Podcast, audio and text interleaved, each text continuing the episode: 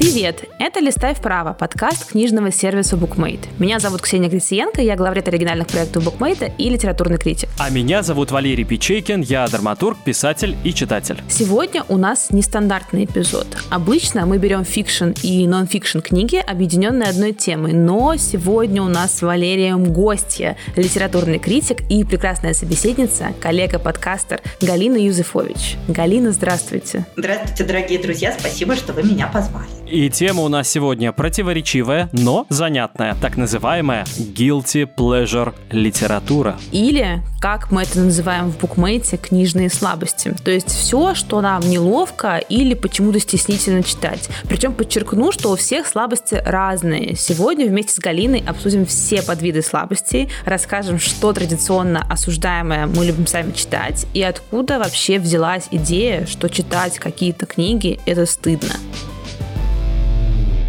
И предлагаю начать обсуждение, собственно, с решения важного вопроса. Что такое guilty pleasure литература? Потому что кажется, что обычно к ней относят в основном любовные романы, относят, наверное, бульварные детективы, фанфики, если это вообще можно называть литературой. При этом я знаю, что многие люди, например, стесняются читать self-help литературу. Я знаю, что есть люди, которые стесняются читать классику, потому что переживают, мол, ну все это уже давно прочитали, а я сейчас буду читать Ремарка, я никому не скажу, что я читаю сейчас Ремарка, потому что меня спросят, блин, а ты что, его раньше не читал? Поэтому, в общем, границы стыдной литературы очень разные. И, наверное, начнем как раз разговор с нашей гостьей, Галина, расскажите, есть ли, по вашему мнению, какой-то универсальный жанр, который можно назвать стыдным или который почему-то все считают стыдным, и у этого есть некие критерии? Мне кажется, что вы совершенно правильно и очень подробно рассказали о разных формах стыда. Этот список можно расширить практически в любую сторону. Есть люди, которые стесняются читать современную русскую литературу, потому что Толстой еще не прочитан. Есть люди, которые стесняются читать зарубежную переводную литературу, потому что что же я в оригинале не сдюжу. И тут, мне кажется, просто очень важным зафиксировать тот факт, что человеку только дай чего устыдиться.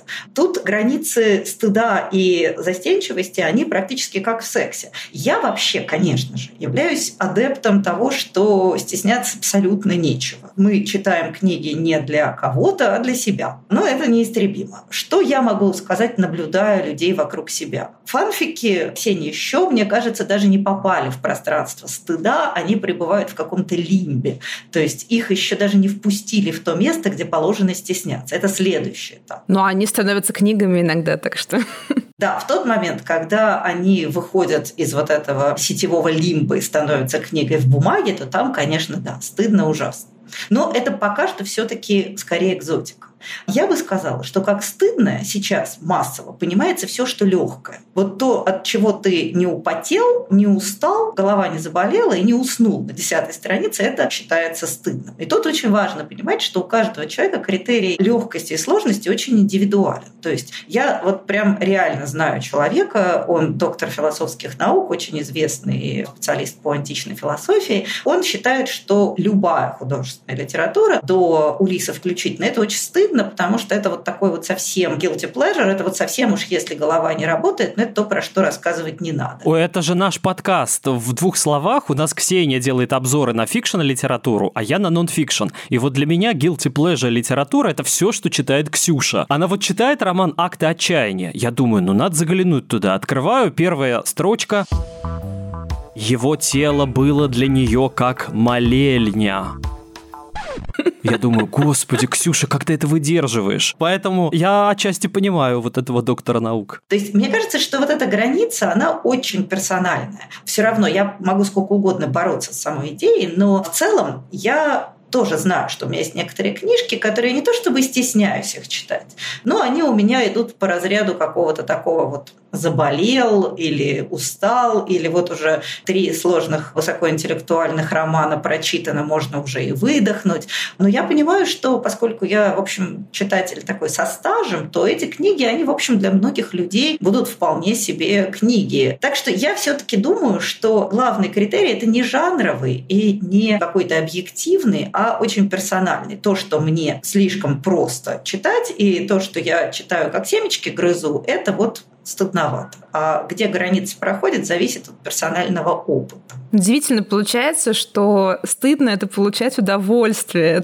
Это, кошмарная концепция, к которой мы сейчас приходим, потому что мне всегда казалось, что ну, стыдное — это когда мы боимся негативной оценки со стороны. И это, конечно, деструктивно, несовременно совершенно, плохо, бояться осуждения не нужно, но чаще всего как будто бы с книгами было так. И особенно я замечаю это в русскоязычной литературной среде, потому что общаясь с авторами, общаясь, ну, не только с авторами, там, и с теми, кто читает ее постоянно, я вижу, что есть настолько строгое и зафиксированное разделение на премиальную и развлекательную литературу, что мне иногда становится страшно, потому что я слышу это в том числе от людей, ну, которые, как мне кажется, хорошо разбираются в литературе, которые, ну, не то чтобы должны, никто никому ничего не должен, но было бы классно, если бы они как-то мотивировали жанровых авторов становиться больше или читать жанровую литературу, не осуждать ее и так далее, но нет. Вот недавно я, например, услышала от одного критика такую позицию, мол, вот эта писательница классная, пишет она хорошая, я гадал текст, но главное, чтобы она за их пределы никогда не выходила. Я такая, так. Знаешь, ареал обитания. Да, какая-то такая безумная сегрегация, и мне это ужасно не нравится, кажется ограничивающим, потому что сразу появляется какая-то такая стена между неискушенным читателем и книгой. Мол, тебе нужно разбираться в современной литературе, чтобы там почитать условную Васякину, и наоборот, если ты читаешь Young Adult и фэнтези, и там ну, например, пишешь об этом в блоге, ты не имеешь никакого отношения вот к этой серьезной, высоколобой литературе. И мне сейчас очень нравится стратегия Альпины Прозы. Они стали издавать свои хиты в мягкой обложке и распространять их в фикс-прайсе. Ну вот, например, Мануэла «Отец смотрит на Запад», они так издали. И у книги тираж сразу подскакивает до 20 тысяч экземпляров. И мне кажется, это очень налаживает контакт с читателем и дает другой уровень доступа к читателю. Мне кажется, что якобы есть какой-то общественный собственное осуждение того, что ты читаешь. Вот мой персональный опыт наблюдений за людьми показывает, что всем абсолютно все равно, кто что читает. И никто никогда не выстраивает оценку человека по тому, что он читает. Потому что если ты вдруг оказался в кругу умников и задротов, которые оценивают тебя по твоему культурному багажу, то ты уже, скорее всего, и так в той или иной степени соответствуешь. Или, по крайней мере, сумеешь вот этому умнику объяснить, насколько он неправ, считая X трэшовой литературой, что тебе ничего не страшно. Ты уже чувствуешь определенную уверенность уверенность в себе. Если же ты живешь среди просто нормальных людей, которые для удовольствия читают, едят, смотрят кино, ходят в гости, то вероятность того, что ты такой приходишь в гости и говоришь, а я тут прочитал «Сумерки», и все от тебя отсаживаются. А я бы подсел. Я бы, скорее всего, не испытала в целом большого интереса как позитивного, так и негативного. Потому что, ну, в какой-то момент «Сумерки» читали все, кто-то подотстал и вот сейчас догоняет. Ну и ладно. Это вот возвращает нас к вопросу нашего мнения о том, как про нас думают окружающие. То есть самим стыдновато получать удовольствие с одной стороны, а с другой стороны, а что люди-то подумают? Люди думают, скорее всего, о чем-то другом. Меньше всего на свете их интересует, какая книжка у тебя в сумочке. А можно я расскажу, какая для меня литература является guilty pleasure? Конечно, давайте. Вот просто чтобы привести пример абсолютного безумия этого критерия. Я очень много всего читаю по работе.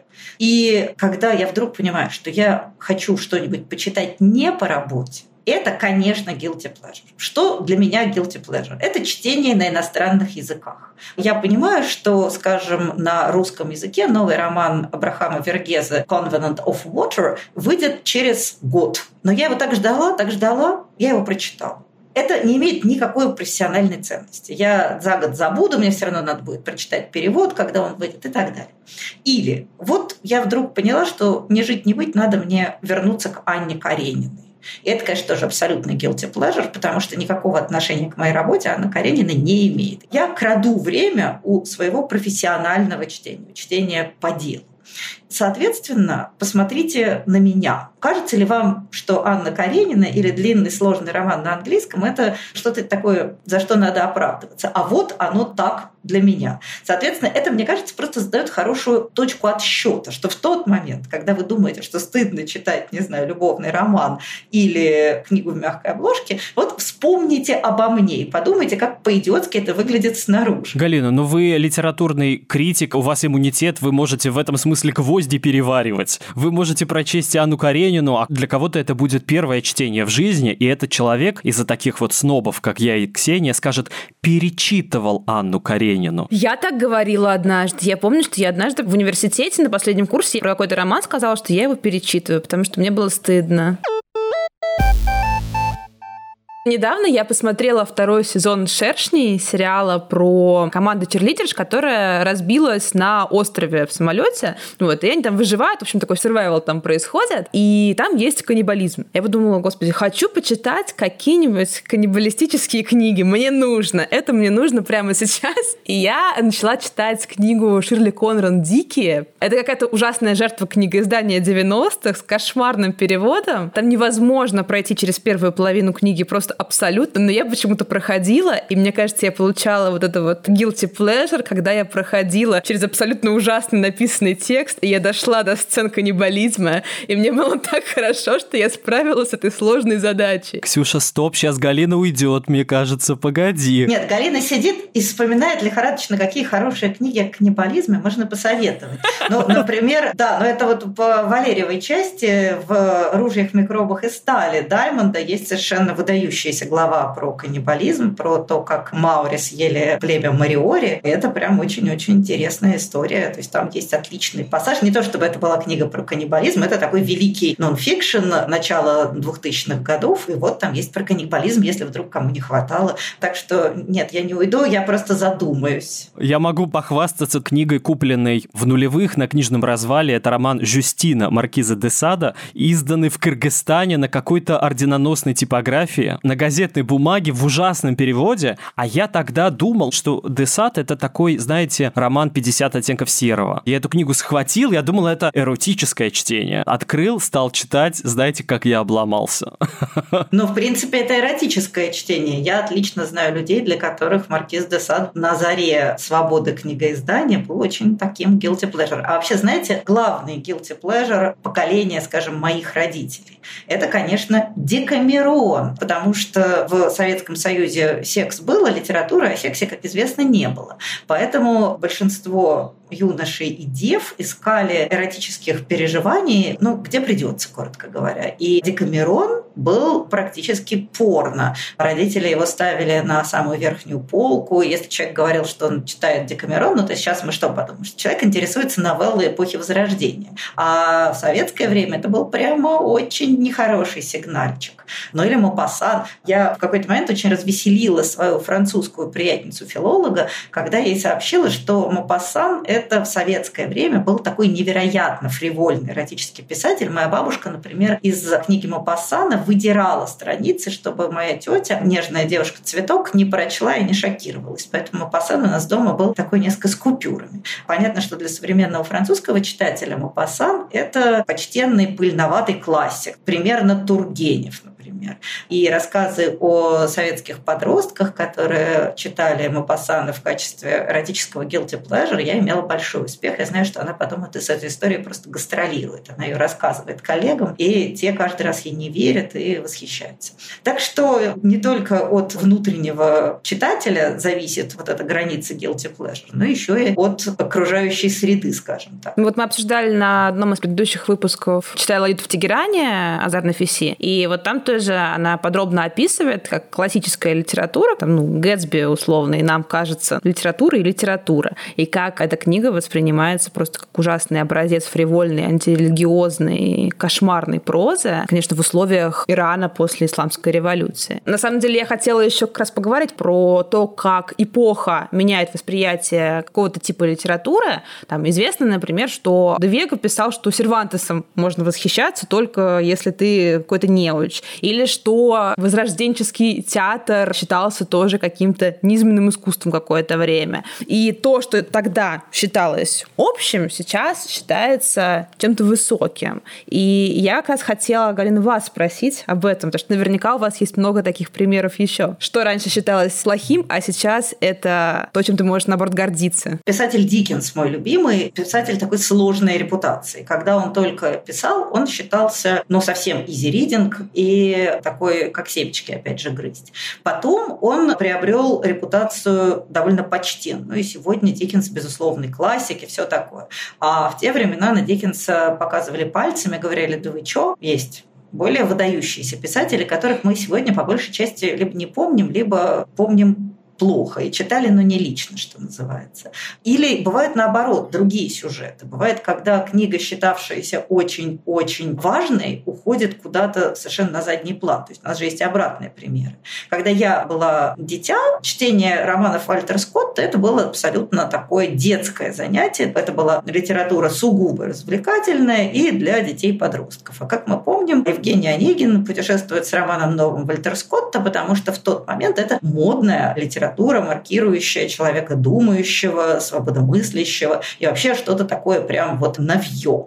И, конечно, такого рода динамика тоже бывает. То есть вообще мы привыкли думать о литературе как о какой-то довольно статичной конструкции. То есть что велико сто лет назад, то и сегодня велико. Или наоборот. А на самом деле литература, я всегда про это рассказываю, например, своим студентам, лежит на стыке культуры и общества. И не всегда можно по гамбургскому счету определить, насколько книга художественно совершенна. Всегда важно не только то, кто ее написал, но и кто ее читает в моменте. То есть это результат такого сотворчества автора и читателя. И если читатель читает и думает, господи, так это же все прям про нас написано, это же как резонирует, то книга воспринимается одним способом. И когда читатель читает книгу в формате «интересно девки пляшут», конечно, это воспринимается совершенно иначе. Или вот, например, помните, в 90-е годы все читали роман Рыбакова «Дети Арбата». И казалось, что это прямо такой великий роман про сталинскую эпоху, про репрессии, вот про это все. Господи. А сейчас это нельзя читать даже за деньги. Ну, то есть это так плохо, это настолько слабо, ходульно, грубо. А вот тогда казалось, что это вот наконец-то появился великий роман о мрачной эпохе.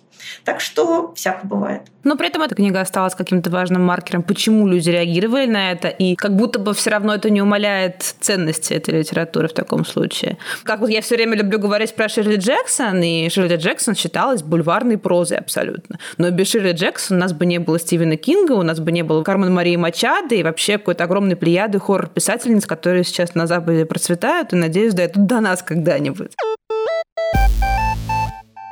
У меня такой вопрос. Сейчас, когда кого-то хотят обидеть из авторов, говорят, ну, это текст как будто нейросеть написала. Вы такое говорите? Я никогда такого не говорю, но я вообще стараюсь не говорить такого, что было бы намеренным оскорблением. А разве это оскорбление? Ну, конечно, это оскорбление. А почему? Вот объясните, пожалуйста, мне, потому что я реально очень люблю нейросети. Ну, Валер, но нейросеть же плохо шутит. Это факт. Ну, я тоже иногда. Ты тоже иногда, да, не будем, конечно, скрывать, но... Ну, по умолчанию, вот я могу сказать, я в этом году стала впервые в своей профессиональной карьере, я стала жертвой нейросети.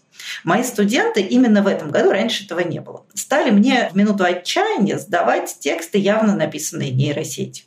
Причем некоторые потом как-то это улучшают, исправляют, а некоторые беззастенчиво сдают, как нейросеть написала. Например, я не так давно получила очень интересную работу, из которой я узнала, что основной сюжет романа Водолазкина «Лавр» посвящен драматическим любовным отношениям Олесеньки и Дуняши. Я, значит, замерла, думаю, ничего себе, каким свободомыслием-то повеяло. Но ближе к концу стало понятно, что Олесенька все таки мальчик, несмотря на свое радикальное имя. Но это крайний случай, тут все легко, потому что чувак просто не перечитал текст и даже не дал себе труда поправить имена собственные. А есть такие более трудолюбивые товарищи, которые перечитывают за нейросеточкой и сдают что-то такое приближенное к человеческому тексту.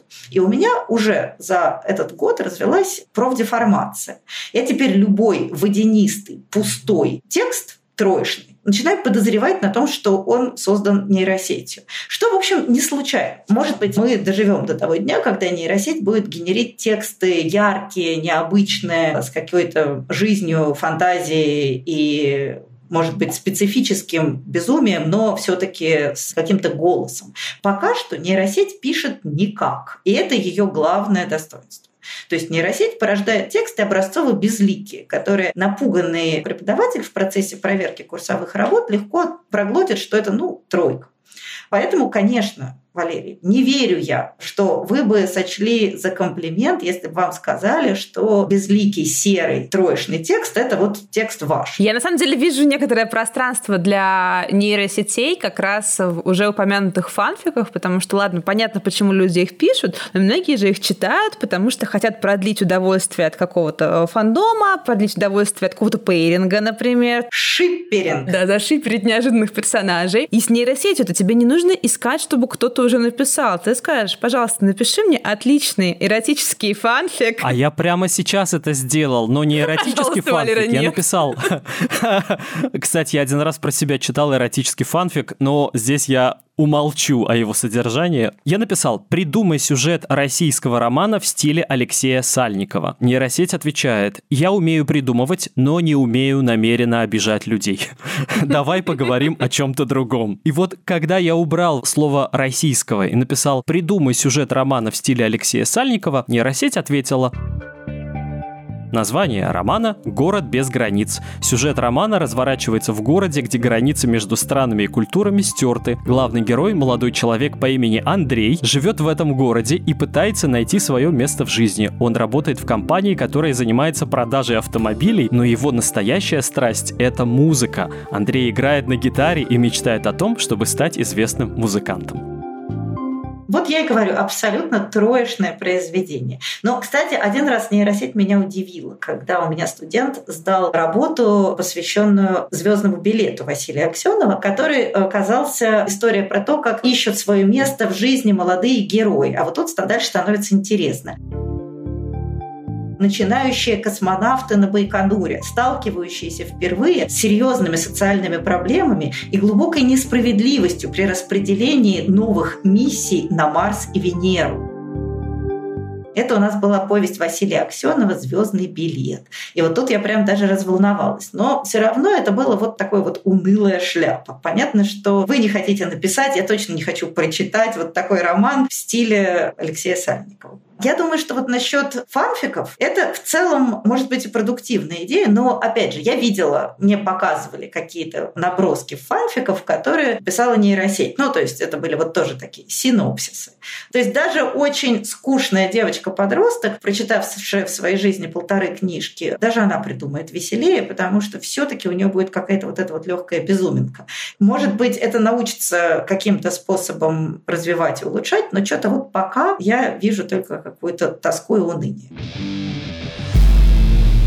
Я хотела поговорить о жанрах, которые почему-то считаются стыдными, но было бы классно, если бы они такими не считались. Например, я не понимаю, почему любовная литература, кроме того, что вот э, ее очень много, почему она должна быть стыдной. Есть много хороших любовных романов, есть много плохих любовных романов, но они все еще для меня не стыдные, а приятные. И вот у меня есть вопрос как раз ко всем нам, какие жанры хотелось бы убрать из этого списка постыдных. Я голосую за фэнтези. Фэнтези – жанр с ужасной репутацией ассоциации. То есть, когда я говорю, что я страстный фанат фэнтези, на меня смотрят с опаской.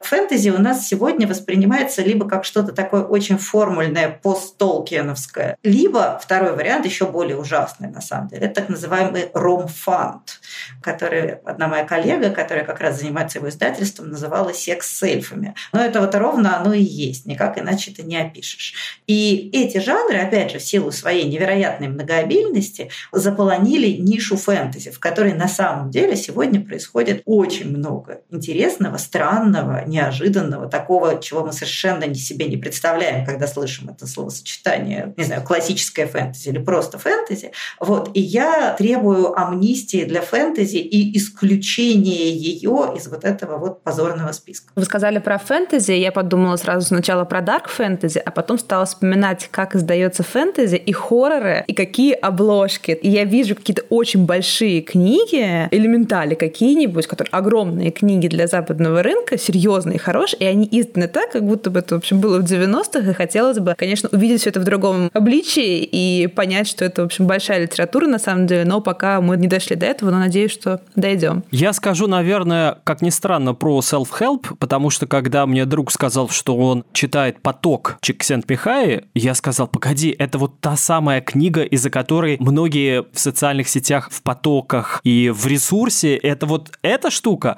И он сказал, ну, знаешь, судя по всему, да, но ты возьми и почитай. Я взял и почитал. Знаешь, это хорошая книга, это отличный массаж для ума. И это оказалось гораздо умнее, сложнее, интереснее со словами вроде Киркегор внутри, да, которые меня приятно удивили и обнадежили. Поэтому, Ксения, и при Галине, признаюсь, я до сих пор в потоке. Я даже немного в ресурсе. Оказывается, очень хорошее чтение, и я понял, что это бесплатная психотерапия, потому что поток книжка стоит 500 рублей, а сеанс у психотерапевта 5000. Поэтому берешь, покупаешь на всю жизнь одну книжку, или «Поток» Чиксенпихая, или «Когда Ницше плакал» Ирвина Ялома. Читаешь, приходишь в себя и до конца жизни живешь в приподнятом настроении.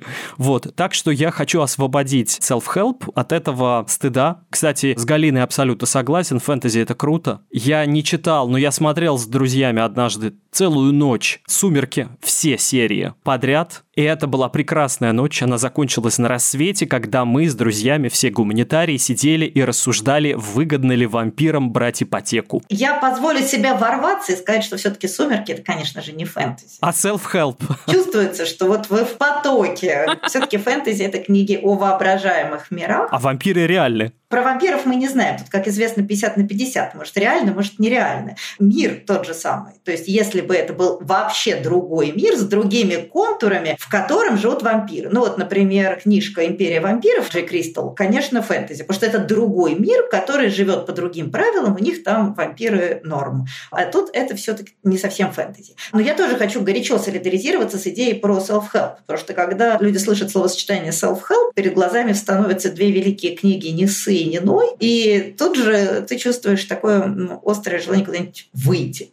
А вот, например, да, Михай Чиксент-Михай, он, правда, выдающийся here автор. То есть это правда, ну, во-первых, кроме того, что он все это придумал, он еще и действительно просто очень хороший писатель, это хороший текст. А я вот, например, в свое время с интересом обнаружила, что знаменитая книга Стивена Кови «Семь правил высокоэффективных людей», когда на это смотришь, кажется, что это, ну, вот просто какой-то уж совсем трэш, днище. А это отличная, очень умная, прекрасно сформулированная, очень остроумная книга. Тут я позволю себе маленькое общее замечание. Я вообще против того, чтобы жанры стигматизировать по принципу по жанрам. Бывает чудовищный ромфант. Я тут вот недавно прочитала парочку. Ну, прочитала сильно сказано, пролистала. Ну, это, в общем, кровище из глазок. И книга «Несы» тоже доброго слова не стоит. Но совершенно не значит, что все книги, которые кому-то пришло в голову поставить с ними на одну полку, это такое же ничто. Какую книгу могли бы посоветовать прям вау, стыдная книга, которая не стыдная, и про которую нужно будет всем рассказывать, советовать и желать получить удовольствие от нее? Слушайте, ну я могу сказать о книге, которую вот я для себя, когда я за нее бралась, я думала, что это будет прям guilty pleasure, оказалось, что вообще не guilty. Книга Ли Бардуга, которая называется «Девятый дом».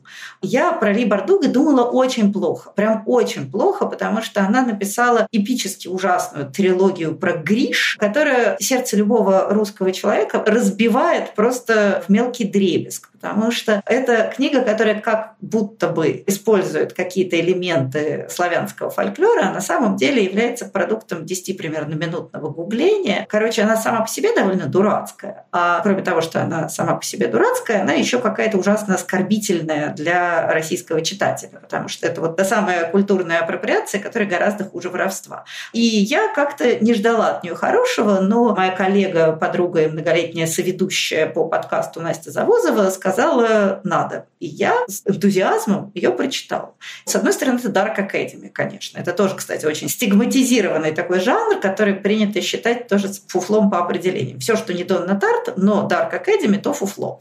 А это Dark Academy, это действие происходит в Ельском университете, в который попадает такая девушка из народа. А девушку из народа туда взяли вовсе не потому, что она сильно умная, она, в общем, не сильно умная, а ее взяли потому, что она умеет видеть призраков. И это ее квалификация оказывается очень востребована, потому что в Еле, оказывается, существует какое-то количество тайных обществ, которые эксплуатируют лежащую в основании университета магию. Естественно, эксплуатируют они ее с некоторыми процессуальными нарушениями. И вот девушка, которая видит призраков, ее берут в такую магическую полицию, которая должна присматривать за тем, чтобы вот эти все мажоры университетские колдовали по правилам. И звучит вполне себе трэшово. Но, во-первых, это роман с очень сложной композицией. Действие происходит сразу в трех разных временных пластах. В каждом есть определенная загадка. И эти загадки разгадываются очень плавно, очень медленно. И сначала мы не понимаем, что с девочкой произошло в прошлом. Там есть некоторая загадка в линии из прошлого. Потом есть одна линия, в которой, собственно говоря, происходит нарушение этого магического канона. Есть еще третья линия, которая движется странным образом навстречу. То есть это такая сложная композиция.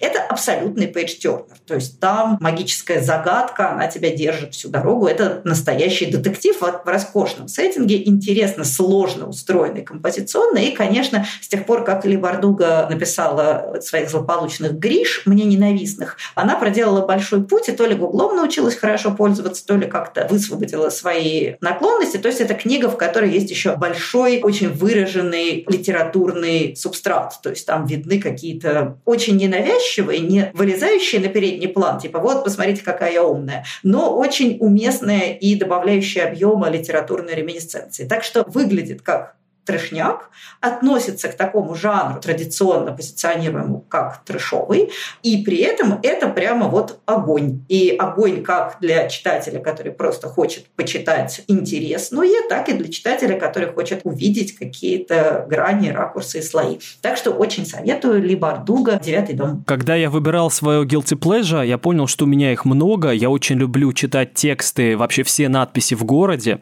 Поэтому сразу скажу, то, о чем я говорю, это не какое-то стыдное удовольствие. Это просто удовольствие, оно странное, оно мое. Например, я люблю читать объявления. И у меня отдельная есть такая рубрика, это объявления о пропаже животных. Да, это вот всегда такие, как у Хемингуэя, короткие трагические рассказы, то, что может растрогать любого. Вот, но иногда даже в них попадается что-то очень смешное. Ну как смешное? Потому что я глупый и неправильно понимаю надписи. Итак, Пропал кот. Мальчик возраст около 4 лет отзывается на имя Остап. Случайно ушел из дома по адресу Нижегородская, 61.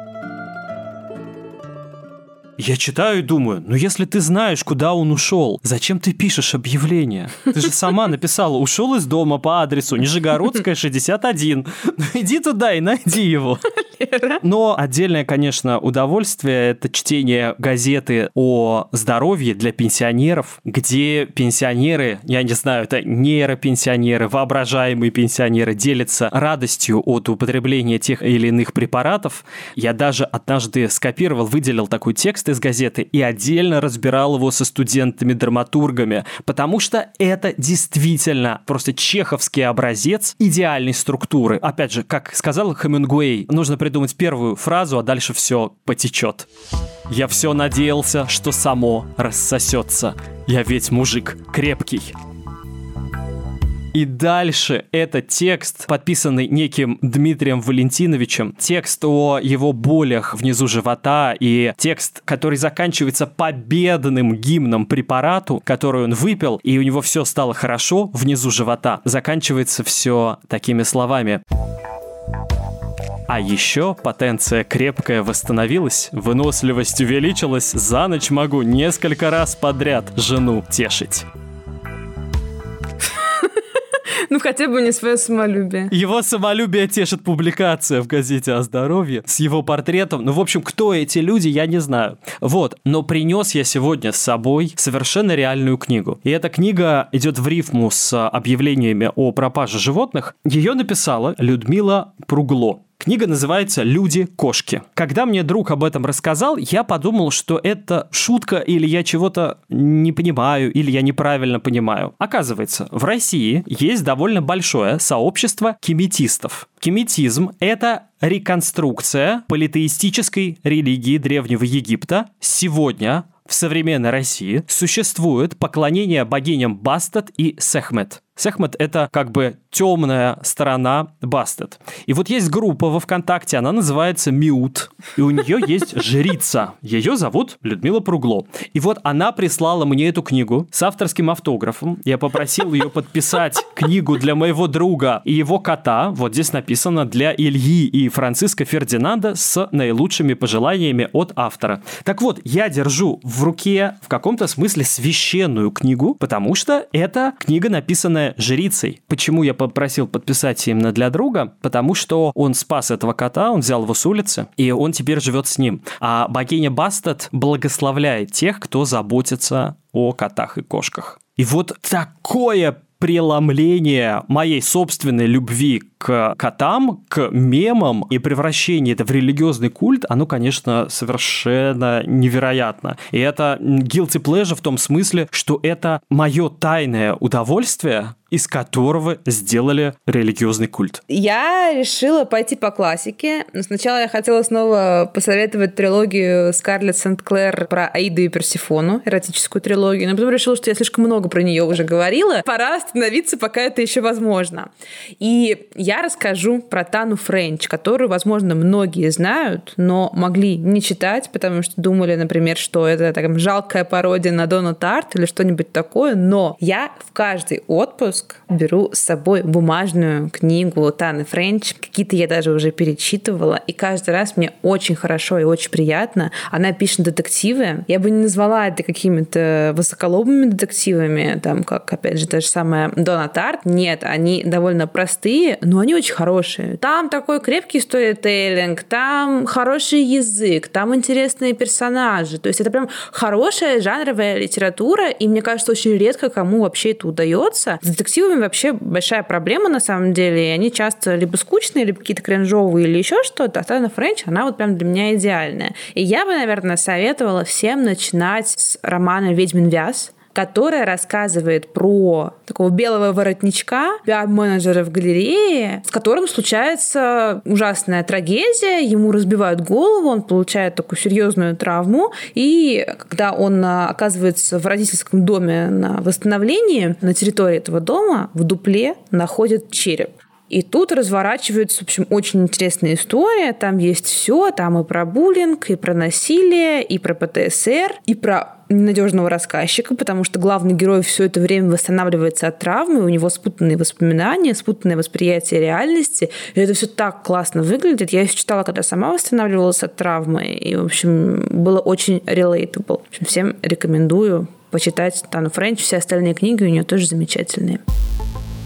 Как обычно, ссылки на доступные в букмейте книги из сегодняшнего обсуждения мы оставим в описании. Напоминаем, что наш подкаст есть везде, где только могут быть подкасты. Яндекс Музыка, приложение букмейта, Apple подкасты, Google подкасты, CastBox, YouTube и прочее. А еще у букмейта есть телеграм-канал, который так и называется Букмейт. Ссылка на него тоже будет в описании. А еще в описании будут ссылки на телеграм-каналы всех участников этого выпуска. Мой жуткая, Валерия Злой Мальчик, и Галина Юзефович «Рыба Лоцман». Подписывайтесь обязательно на все. На всех этих платформах и в канале можно ставить нам лайки, подписываться и писать отзывы или комментарии. Мы за ними внимательно следим. Чуть не сказал, это наша guilty pleasure. Нет, конечно, мы радуемся всем комплиментам. С вами был подкаст Букмейта «Листай вправо» и его ведущие Ксения Грициенко и Валерий Печейкин. А этот эпизод вместе с нами делали продюсер Бетси Исакова, редактор Кализа Каменская и звукорежиссер Калера Кусто. Пока-пока всем бесстыдным.